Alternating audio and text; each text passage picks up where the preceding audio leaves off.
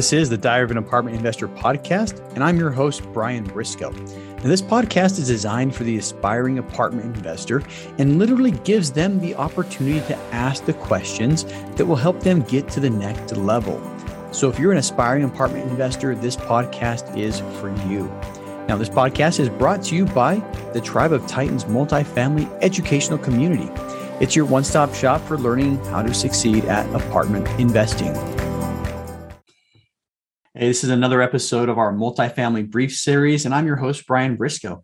Uh, today, I'm going to talk about some reasons why I'm bullish on real estate in general and multifamily specifically. And I don't know why people use the term bull and bear. I mean, a bull market is when when the market's going up and doing extremely well and a bear market is typically when the market goes down. So when i say i'm bullish i'm saying i'm optimistic. I think things are going to go in the right direction for real estate investors.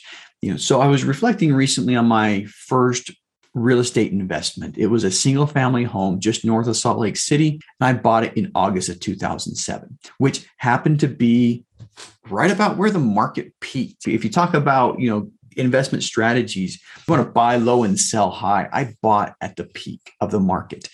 One thing that you know I reflect back at is I was never really worried. You know, prices started to slip, and at one point I was probably you know the the value of the home was probably a 15 to 20 percent less than my mortgage price, but it never worried me because I had bought the property as a long term investment. It was never supposed to be buy now, sell in two weeks.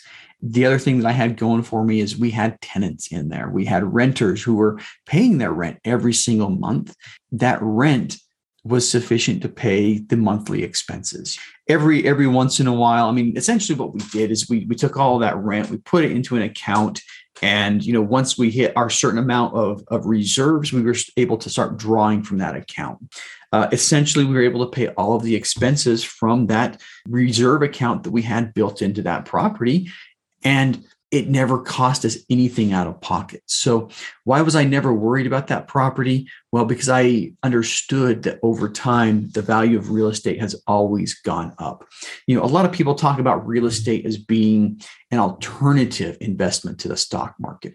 Well, here's the truth real estate is the original investment. You know, the stock market came about a couple hundred years ago as an alternative or a way for people to invest into companies, for a way to people to invest in other things. And the honest truth is the stock market is an alternative investment to real estate.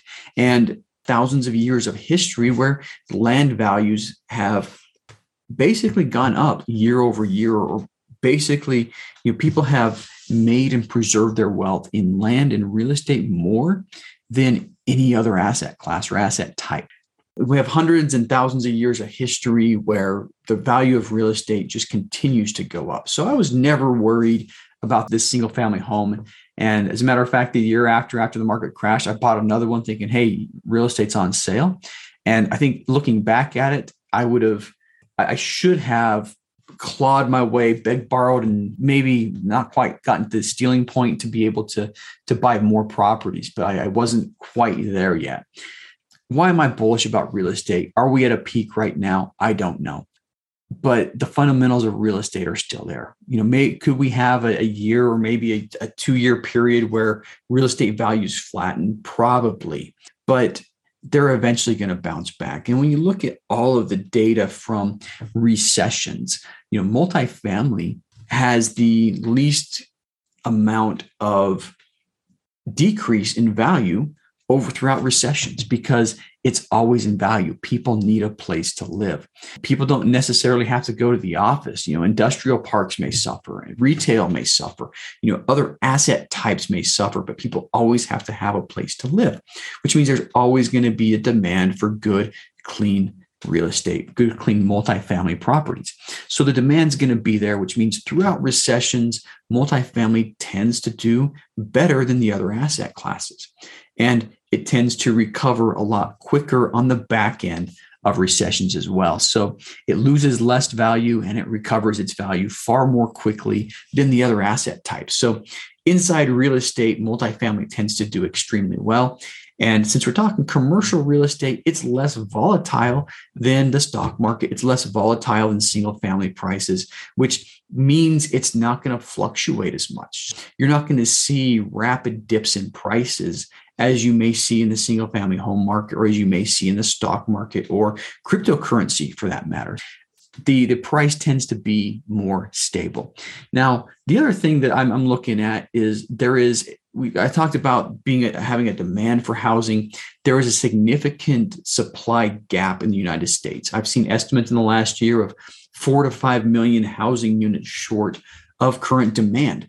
And so when you look at that, there are far fewer housing units than people who want to be in housing units. That is part of the reason that real estate prices have skyrocketed recently because of that supply and demand imbalance. And the raising interest rates right now have pushed a lot of your builders to the side. They can't afford to build because debt costs too much, or they're slowing down on their builds, or they're delaying things. And that's just going to make the problem worse over time because since 2008, the builders of America have not kept pace with the demand year over year. So we've, we've actually gotten further in the hole every single year since the 2008 crash. Inventory just isn't there for the people who want to buy, inventory just isn't there for the people who want to rent. And so with with interest rates going up and a lot of these builders and developers slowing down it's going to make the problem even worse. So what's that going to do? It, it means rents are going to keep going up. Rents are going to keep going up. So if you buy a property right now and it cash flows and you have either a fixed rate mortgage or a variable rate mortgage with a long enough rate cap you know, rents are going to keep going up. Your income's going to keep going up. And if you can fix your largest expense, which is your debt, then you're going to be okay through the next couple of years where there may be a little bit of turmoil, there may be a little bit of volatility, there may be a little bit of roller coasterness feeling inside the real estate markets. But eventually the prices are going to come back up. I am still investing in real estate. I'm still putting my money into real estate. I'm looking to put a get to put together a deal right now where I can invest in and I can bring to other investors. And incidentally, I, I always maintain a route for the sophisticated non-accredited investors to invest in the properties but anyway that's uh, that's basically what i'm working on I'm, I'm always working on investing in the next deal and if you're interested in investing with me, definitely reach out. My contact information is always in the show notes, brian at streamlinecapitalgroup.com. The new website is streamlinecapitalgroup.com. Fill out the form, tell me you want to invest, and we'll set up a call and we'll talk about it. Anyway, that's uh, that's it for today. You know, once again, I'm very bullish on on real estate. I think there's a lot of reasons why the real estate as an investment is going to be amazing over the next couple of years. And if not amazing, it's going to be better than just about anything else. Thanks for listening to the Diary of an Apartment Investor podcast by the Tribe of Titans. If you're still listening, you obviously liked it. So go ahead and subscribe to the podcast, leave a five star rating and review if you haven't already, and then make sure to check out our YouTube channel, which incidentally has a ton of video content that you'll also enjoy and learn from. Now, if you're interested in being on the show, go to our website, diaryofanapartmentinvestor.com, and fill out the questionnaire on the website. And for more educational content and for more information about our educational community, check us out at thetribeoftitans.info.